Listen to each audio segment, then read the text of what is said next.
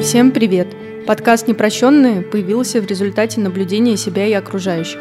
Оказалось, нам всем не хватает эмпатии к людям, которые оказались вне социальных рамок или общепринятых убеждений. Они непрощенные, но они принимают себя и не жалеют о своем выборе. Быть лишенным с детства называть родную маму «мама» — это одно, как нам кажется, из сложных испытаний. А всю жизнь всплывающие вопросы «почему от меня решили отказаться родители?», «что со мной не так?», увеличивают рану до степени глубокого ящика с комплексами, с которыми приходится бороться всю жизнь. Мы желаем нашему герою осуществить одну из главных мечт его жизни, чтобы перед смертью мама его увидела и, набравшись смелости, рассказала ему всю правду.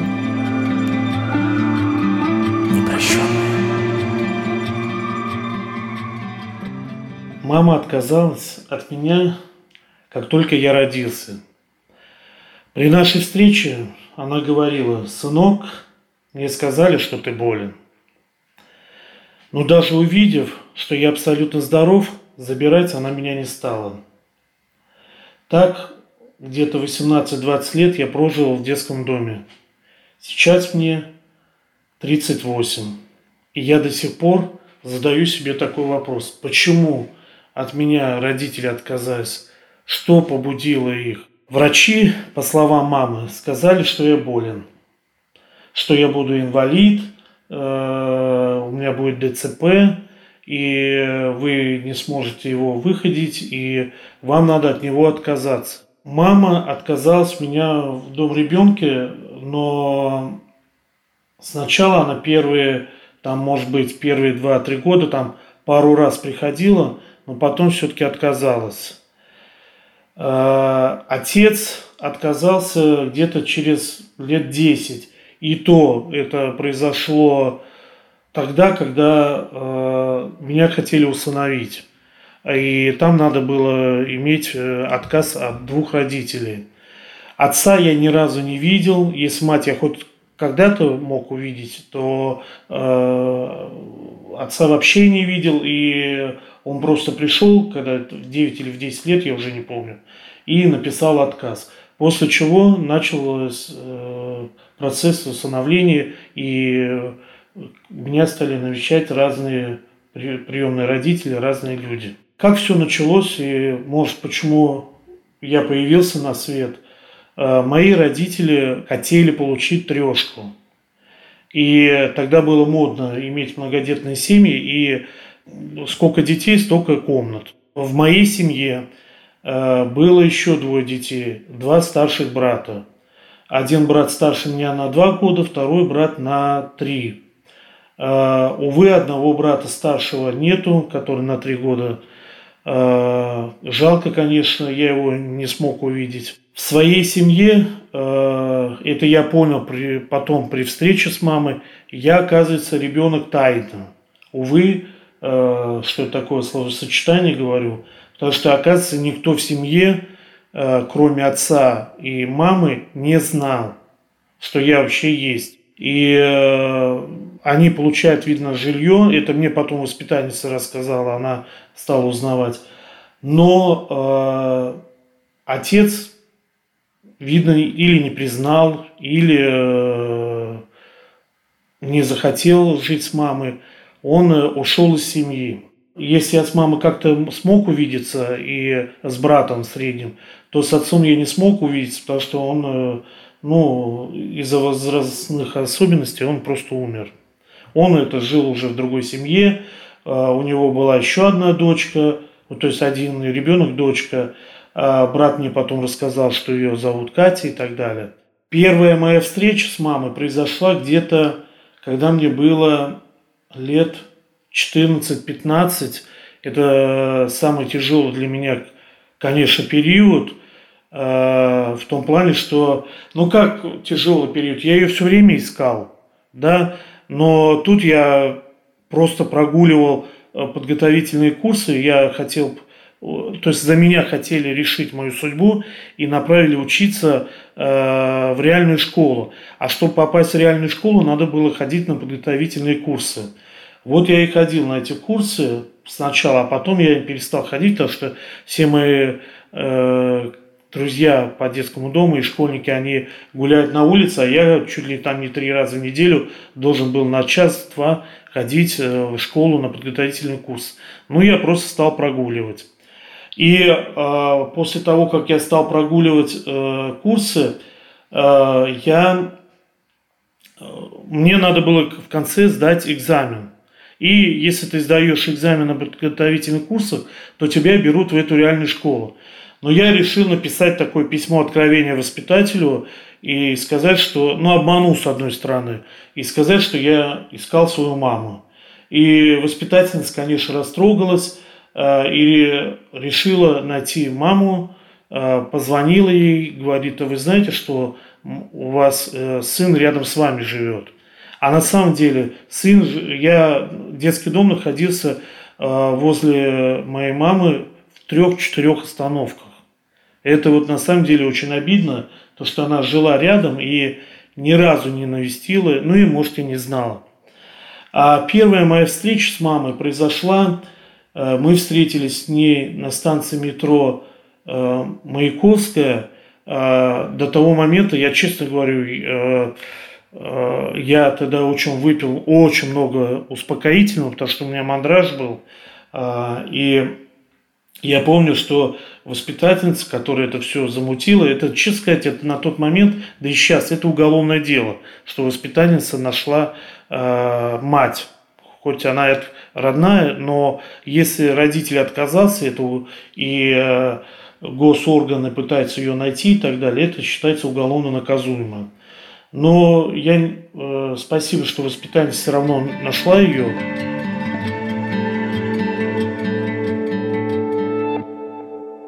После того, как мы встретились с мамой, честно скажу, первое впечатление было, ну, она была очень похожа на мою учительницу по английскому. А моя учительница по английскому была похожа на э, Елизавету II. И я, честно сказать, отношение к ней было такое, как к учительнице.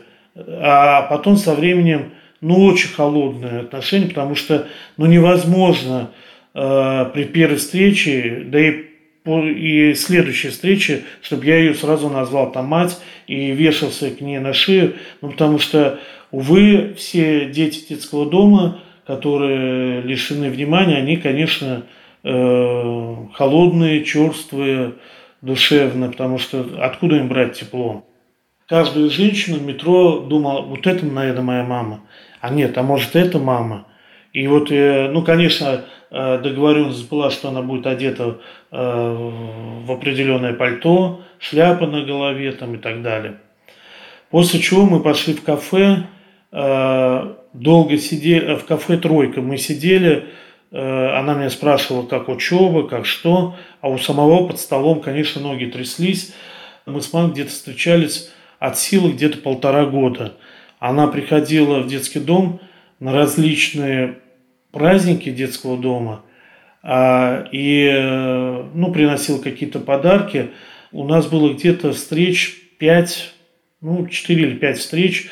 А, последняя завершающая встреча, это, по-моему, была а, то ли, да, по-моему, летом. Она приехала в лагерь, я работал уже в лагере по судомойке. Да, мне, наверное, было 15 или 16 лет. 16. И вот она приехала один раз – и все. И, по-моему, на этом все у нас закончилось. Моя мама, к сожалению, я, честно сказать, ждал этого, чтобы э, она попросила прощения или как-то рассказала, почему она меня бросила. Но, увы, э, это, этого не произошло. И, увы, наверное, я себя тоже виню в какой-то степени, что у меня в голове сейчас на сегодняшний день ходят такие мысли, что я частенько проверяю почтовый ящик, что будет там э, находиться письмо, прощение или откровение, там, или письмо, когда мама напишет и попросит у меня прощения хотя бы удаленно. Потому что э, если, я думаю, все равно она, у нее есть социальные сети какие-то, там одноклассники, и э, ВК там или mail. Я специально везде зарегистрировался и везде ее искал в социальных сетях различных, что, но ее, увы, нигде нет. Э, чтобы, ну, пообщаться или чтобы она увидела мои фотографии, какой я сегодня. Мама переезжала, я уже потом в дальнейшем знал, она переехала, меняла свое место жительства два раза.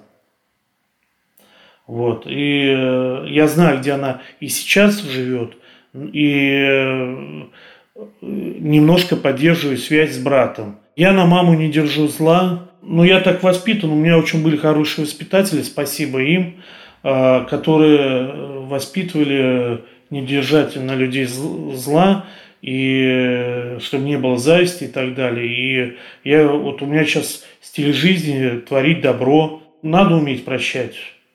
Ну, в душе, конечно, э, я, конечно, жду, что когда-нибудь мы все-таки встретимся, хотя ей уже 70 лет. Я не держу на родителей зла. Э, мне кажется, что к любому родителю, какой бы он ни был, э, будешь относиться тепло и трепетно.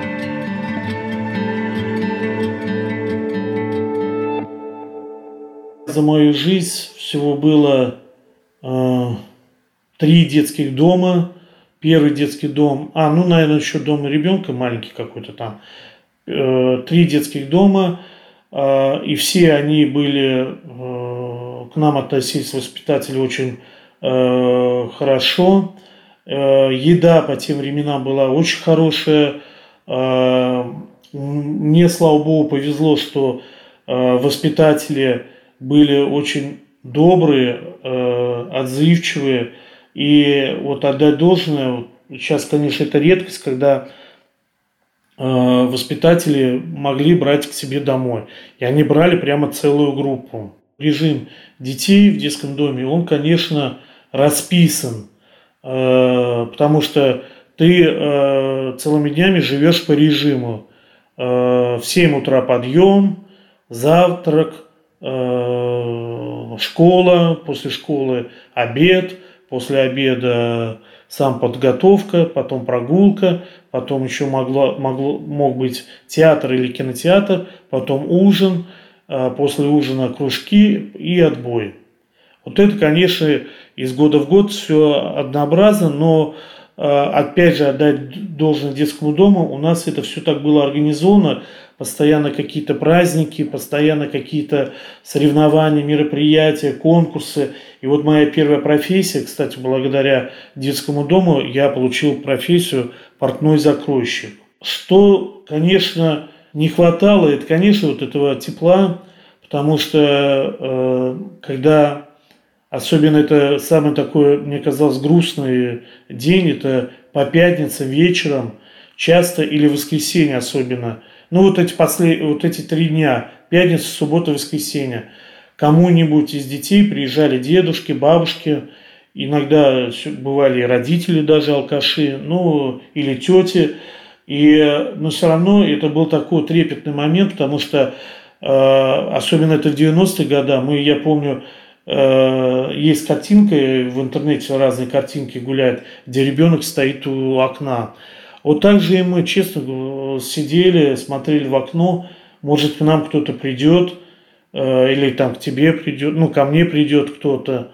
Ну, конечно, многие из нас знали, что никто к нам никогда не придет. В моей школе было э, всего пять детей из детского дома, остальные все домашние. Мои ребята э, в классе никто почти не знали, что я из детского дома первый год. Ну, конечно, потом родительский комитет они знали, Э, узнали, что я из детского дома, потому что я же денежку не сдавал там на всякие праздники, огоньки. Но никто никогда меня за это не ругал, наоборот, также мне покупался подарок и так далее, там экскурсии мне оплачивали. Э, а потом вообще в дальнейшем меня мои одноклассники всегда приглашали домой на все дни рождения. А один мальчик вообще меня все время, его мама и бабушка забирали на Э, ну, когда они могли, на каникулярные праздники себе на дачу.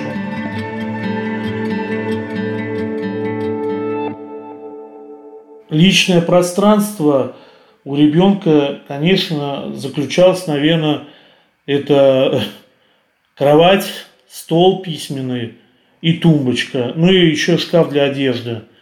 Но у нас были, опять же, это спасибо воспитателям. Я не боюсь этого слова говорить спасибо, потому что у нас воспитывали порядочность. И вот если к ребенку приезжал там дедушка или бабушка или там тети, дяди и приносили сладкое, то э, вот эти дедушки, бабушки, и у нас было как-то принято, что все это делилось на всех. И вот, вот мы воспитаны так, что не было так, что я там втихаря и там кусовничаю и так далее. Все делилось там, и у нас было, я, нам выделялись деньги групповые на каждого ребенка, то ли 40 рублей, я не помню. Мы все копили, тогда не было телевизора у нас в детском доме. И мы его на эти деньги, там, помню, купили телевизор первый, купили электрочайник, там это, купили бадлоны, тогда модно было. Потом э, я уже, ну, наверное, ну, уже не подросток был, а юноша. Мне где-то было 24 года. Я, на самом деле, я мечтал встретиться со своим братом. Я уже знал, что у меня, я где-то в 22 или 23 года узнал, что у меня погиб брат старший. И я себе дал слово, что я обязательно должен встретиться хоть со средним братом, потому что я, ну, я очень такой верующий человек был, и я боялся, вдруг Боженька еще среднего брата заберет, потому что э, есть такое, ну, выражение, что э, дети расплачиваются за родителей. И я этого как-то в душе боялся. И в один прекрасный момент, это было летом, я уже был сотрудником, я там же в детском доме работал, и э, я позвонил, ну я, но я еще раз говорю, у меня были свои связи, я взял, позвонил брату. Ну, брат, естественно, жил с мамой, а брат, естественно, не поверил. Я звонил, кстати, ему раза 4 или 5, а, и все время вешал трубку. Потом на последний раз я а, позвонил, брат не поверил, мы потом, я еще раз перезвонил ему, через какое-то время, и мы потом встретились на территории детского дома. А, он не поверил нашей, э, этому всему. Я ему принес паспорт, я ему принес э, фотографии с мамой, э, то, что я рядом с ней стою. А, я у нас, ну, а женщины в этот момент, кстати, Э, сотрудницы, они там, спрятавшись за окон, ну, возле окон стояли там, сквозь занавесочки смотрели, там, я помню, одна расплакалась. Ну, потом мы с братом встречались также, вот, увы, тоже где-то пять раз. Последняя моя с ним встреча была после моего, ну, когда мой день рождения. И все, и после этого э, мы с ним не встречались. Я ВКонтакте его нашел, он меня находится в друзьях, но он неохотно идет на связь э, и э, не знаю, ну, видно, не хочет. После того, как от меня отказались родители, э, все это произошло, опять же, благодаря воспитательнице. Она втихаря директора написала, тогда были то ли Санкт-Петербургские ведомости, то ли час пи газеты, я уже не помню. И она э, написала такую статью. Статья, я по сей день эту помню фотографию и статью, называлась «Их забыли усыновить». И нас было четверо мальчиков. Меня сразу наш, нашли две семьи. Но я э, есть такое правило, что не сразу ребенка отдают в семью, он, конечно, должен пройти какой-то адаптационный период. И меня одна семья сначала, вот, она стала брать на выходные. Вот как раз пятницу брала и в воскресенье привозила обратно в детский дом. А, ну, пер, первые вообще встречи были просто гулять выходили мы там на 3-4 часа, а потом как раз с ночевками. А, в эту семью я ходил где-то полгода. Они жили на Чернышевской. А, и потом они, чтобы совсем притерлись мы, а, взяли меня на лето. Я уж даже в какой-то степени уже потихонечку начал звать вот эту женщину мамой. А, у нее даже, по-моему, молодой человек был. Ей девушке было где-то лет, ну, 28, наверное. И меня когда взяли домой, а на лето просто они взяли и решили уехать в Пушкинские горы. И меня туда отвезли. Но, к моему большому сожалению, хотя они очень хорошие, у меня не сложились, видно, отношения с бабушкой. Это я сейчас понимаю. И когда э, я там в Пушкинских горах всего пробыл где-то ну, максимум дней 10. И меня вернули потом обратно в детский дом. Это было как раз перед отъездом детей в лагерь. Я очень помню тот момент, когда меня возвращали в детский дом. Я помню, очень я сильно плакал, очень сильно даже сейчас вспоминаю, прям мурашки по телу. И воспитательница, э, я помню, меня очень сильно отругала и сказала, ну что, добился, там, или так далее. И, ну, она такая женщина была очень властная, авторитарная, хотя я считаю, что она все равно хорошая воспитательница, но она мне вот эту жесткую фразу сказала. И так получилось, что моя группа уезжает в один лагерь, а я в другой.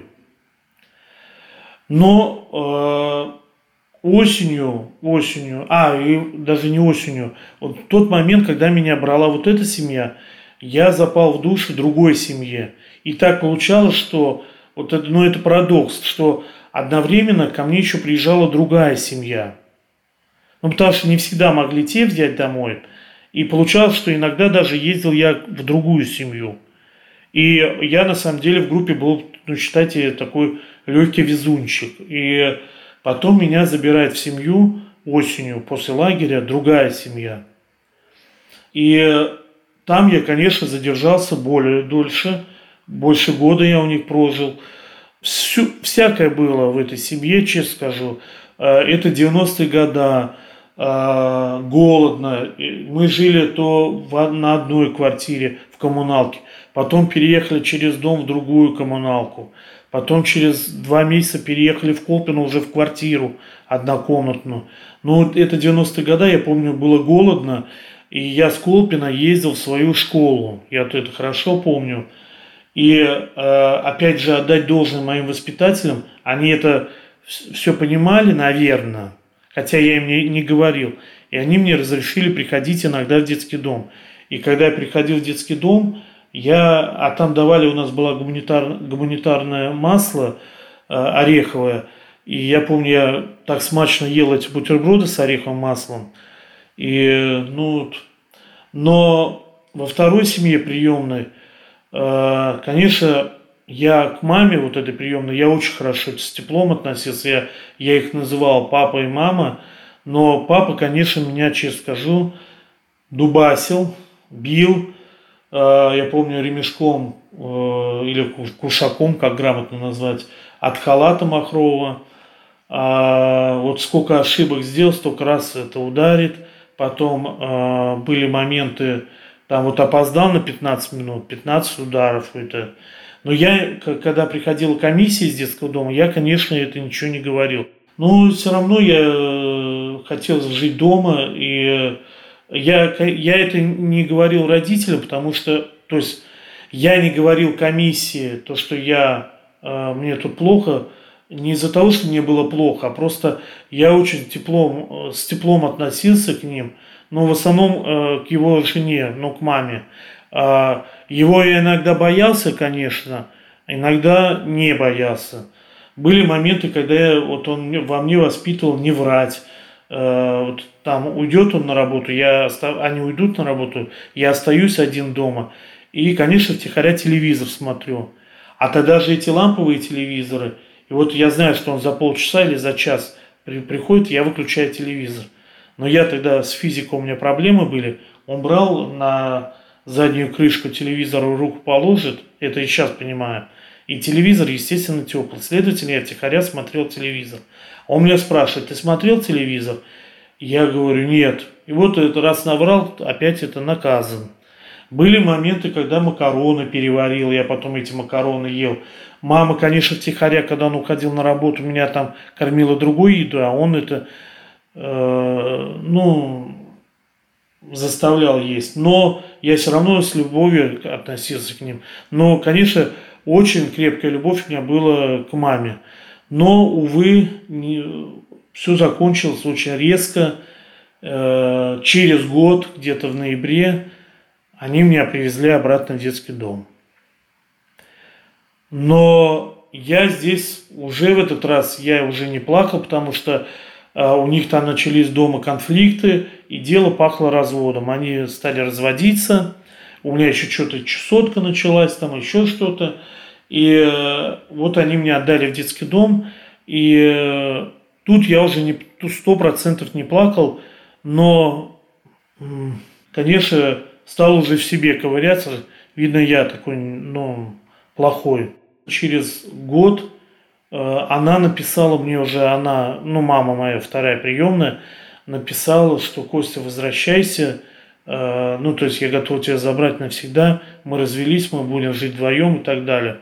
Но, увы, я уже дважды не ступаю в одну и ту же воду.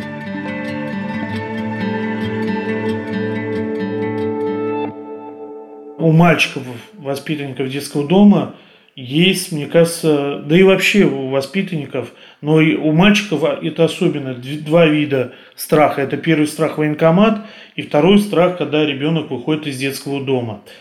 Так вот, военкомат э, у меня был, у меня он проходил особо. У меня плохое зрение, а потом выяснилось то, что у меня э, вегетососудистая дистония и еще одна нога короче другой. Хотя я этого не замечаю, но все говорят, что я там как косолапый мишка хожу. Ну, не знаю. А в военкомате со мной вообще произошел такой момент. Мои документы теряли, хоть со школы мы ходили, хоть от детского дома я ходил. Но когда дело пошло уже армии, а это тогда уже чеченская война, по-моему, начиналась или уже была, у меня был вообще лютый страх.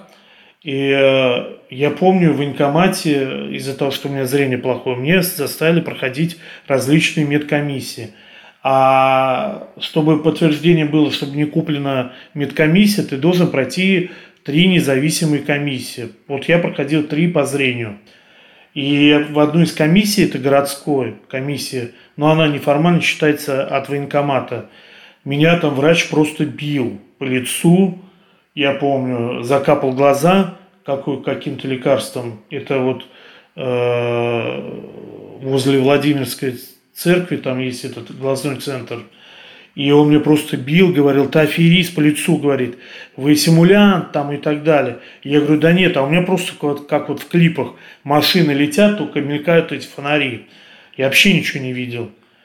Вот. И, честно говорю, был такой момент, а мы приехали, у нашего детского дома был свой лагерь, и меня должны были военкомат забрать летом.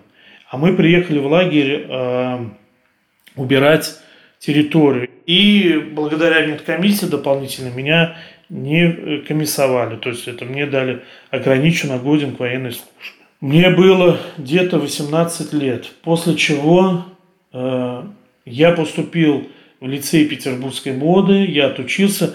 Отдать должное, тогда были моды при детских домах, молодежные центры, э, где дети живут в детском доме, но ходят учиться в лицей, или тогда назывались ПТУ. Может, и в институт был, кто куда смог поступить. Вот. После э, лицея я поступил э, в педагогический, потому что я одновременно, когда учился в лицее петербургской моды, я одновременно работал в детском доме нянечкой. Э, мыл горшки, укладывал детей спать, э, территорию там мыл, группу, то есть там белье стирал и так далее. И потом э, стал такой момент, вот это вот, кстати, это второй, второй момент, и он самый главный, когда дети боятся выпуститься из детского дома, потому что они соцнеадаптированы к обществу. И э, отдать должное, некоторые депутаты приняли различные как раз для детей-сирот законы, э, чтобы те не могли продавать жилье и так далее. Вот такие. У меня также был страх. И мне бы поставили такой вопрос ребром. Или ты поступаешь куда-то еще, и живешь в детском доме, или мы тебя выпускаем. Я на тот момент э, рядом с детским домом был педагогическое училище. и я поступаю туда. Меня почему-то сразу взяли. Постепенно, где-то на первом курсе, я уже окончательно перешел жить домой. И э, уже этот страх постепенно прошел.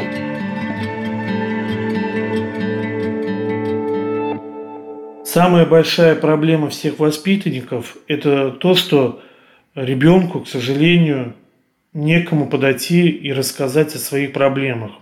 Есть, конечно, психологические службы, есть э, воспитатели, но есть такие вещи, о которых ребенок может только рассказать или маме, или папе, но это будет один человек. Но вы э, в педагогике, конечно, ты одному расскажешь, и, конечно, бывает так, что знает весь детский дом. И вот э, то, что нету человека, кому высказаться, это большая беда, увы. Большая ошибка государства, просто большая, когда э, строят социальные дома не в том плане, где э, закрытого типа, нет, а вот сдается жилой дом, и половина дома отдается детям-сиротам люди страдают. И они начинают там же устраивать э, в этих жилых домах коммуны. Пьянствуют, грабят, там это у них э, идут какие-то сексуальные оргии, наркомания, там еще что-то. И люди потом стараются съехать. Для адаптации воспитанников в социальной среде, вот по крайней мере, я уже когда работал воспитателем, у нас проходили такие мероприятия, Э, и лекции. Я не знаю, кто, видно, замдиректора по воспитательной работе, она придумала эту программу. Она специально э, собирали мы группу выпускников, будущих выпускников, и э, с ними проводились лекции успешных людей. Что это такое? А, например, ну я не, не буду, я не помню, откуда кто приезжал, но я просто для примера пока э, расскажу. Например, приехал представитель из Яндекса, да, и вот он рассказывал, что он был э, бедный, несчастный человек, и чтобы э, дорасти до такого карьерного роста, что он для этого сделал? Пошел учиться туда, э, копил деньги, там, там еще что-то делал. Потом были такие моменты, это есть какой-то, сейчас вот, кстати, вот при, в том детском доме, где я работал, сейчас там у них появилось э, так, э, тоже для выпускников, э, для будущих, у них отдать должное, вот мне приятно, что появилась у них э, такая программа, я опять же не помню, как она называется, Э, по соцадаптации. Там с ними проводят различные занятия, э, начиная с готовки еды и заканчивают как раз всякими правовыми играми. То есть они обыгрывают разные ситуации и э, решают эти проблемы.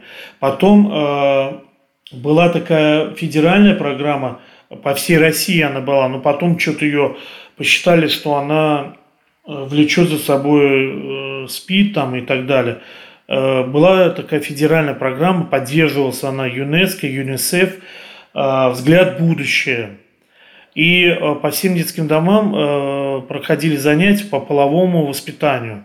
То есть детям рассказывали, как надо содержать свое тело, какие половые контакты должны быть. О запрете алкоголя и курения они проводили занятия.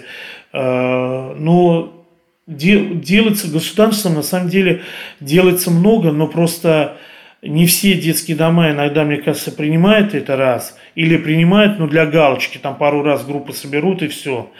А и это, конечно, с детьми надо проводить не так, что провели пять занятий и все, на этом закончилось. А это надо проводить ну, в течение хотя бы двух-трех лет. Деньги у детей появляются, есть разные статьи выделения денег – Первая статья, это которая государственно обязательно, каждый ребенок получал эту сумму, там, сейчас я не знаю сколько, это деньги, там, они маленькие, там, когда я был маленький, 40 рублей, потом, когда они выросли, там, 400, 600, я не знаю сколько сейчас. А, это деньги, которые на вот, э, конфетки, там, эти тетрадочки, хотя им это все выдается, но вот наличные расходы такое. Есть еще статья, есть дети, которые а, инвалиды или там э, э, сироты. При выпуске ребенок, при выпуске ребенок э, получает э, социальную выплату. это пособие, э, там я не знаю сколько сейчас, там вот когда я выпускался, мне выплатили ежемесячно, вот, то есть единоразово выплатили на тот момент 70 тысяч. Это было 2005 год. Помимо этого, сейчас воспитанникам и детям-сиротам выплачиваются, если они учатся в высших и средних образовательных учреждениях, не включая школу, а вот колледжи, там, э, институты, им выплачиваются где-то начиная от 17 тысяч до и выше каждый месяц. Это деньги как раз на питание и на содержание себя, то есть одежду, там от 17 до 20 тысяч. Ребенок имеет право получать эти деньги до 23 лет, пока он учится.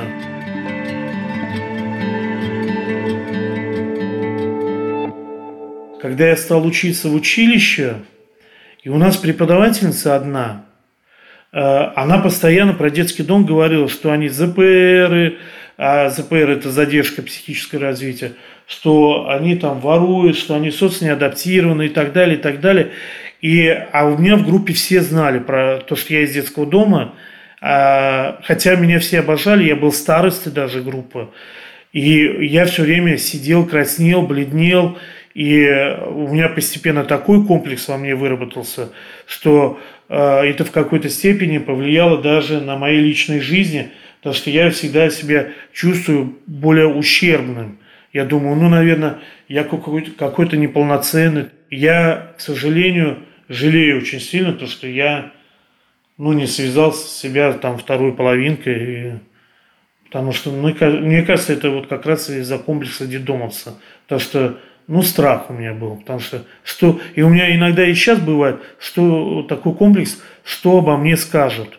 я всегда стараюсь вести себя, ну, достойно. У меня, к сожалению, и мои друзья это тоже все знают, э, я не люблю, не люблю обниматься, ну, для меня это как, ну, не то, что дико, но это, не, постепенно я уже стал обниматься, но я, для меня это очень дико, и э, это получается нарушение моего пространства. И у этого у многих, кстати, воспитанников детского дома. У них бывает такое недоверие. Потому что многие, кстати, воспитанников из детского дома, они пытаются, ну, они даже не пытаются, они добиваются все сами. И э, у них есть, э, они постепенно становятся замкнутыми и не всегда не пускают к себе свой мир. И вот как раз э, объятие – это как раз нарушение вот этого их внутреннего мира. И э, вот у меня это, кстати, тоже есть. Но я постепенно его, этот момент разрешаю. Но вот опять же это, кстати, сложилось на моих личных отношениях, наверное. Потому что я э, стесняюсь, чтобы меня обняли, стесняюсь, чтобы меня кто-то за руку взял. У меня на самом деле три, три такие мечты. Конечно, нельзя говорить, иначе не сбудутся, но я знаю, что они не сбудутся. Ой, то есть они должны сбыться, но не знаю, получится, не получится. Первая это моя мечта все-таки встретиться с братом, независимо, что столько прошло времени. И э, я хочу, чтобы мама хотя бы перед смертью меня увидела. Потому что, ну, я, я не, все равно себе не могу э, сам себе ответить, но почему сейчас я человек, который я вырос уже, все, я всего добился сам. Ну, сейчас чего стесняться? Но если она скрывала от меня от внутреннего круга своей семьи, ну, сейчас брат знает, э, жена брата знает, ну да, дети их там не знают, ладно, но можно на нейтральной стороне, но мама – ну, не знаю. Это первое. Второе, э, конечно, хочется жену и ребенка. Да, потому что мне один раз один человек, э, это меня очень сильно задело, и я себе сказал, что я это исправлю. Э, она мне сказала такую фразу. Что ты в этой жизни добился? Ты не добился ничего.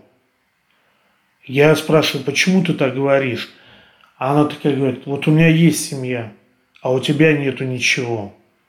И вот она мне это, сказала вот эту фразу, меня прям как, вот знаете, ножом в сердце. Ну и когда-нибудь э, заняться благотворительностью. Я в свое время занимался благотворительностью, но не в том плане, что я свои деньги отдавал, у меня там гроши, а я искал спонсоров для детского дома, а, и они помогали через меня детским домам. Ну а остальным я просто хочу всем пожелать, ребята, любите друг друга, цените моменты, а, не надо бояться друг друга и никогда не будьте одинокими.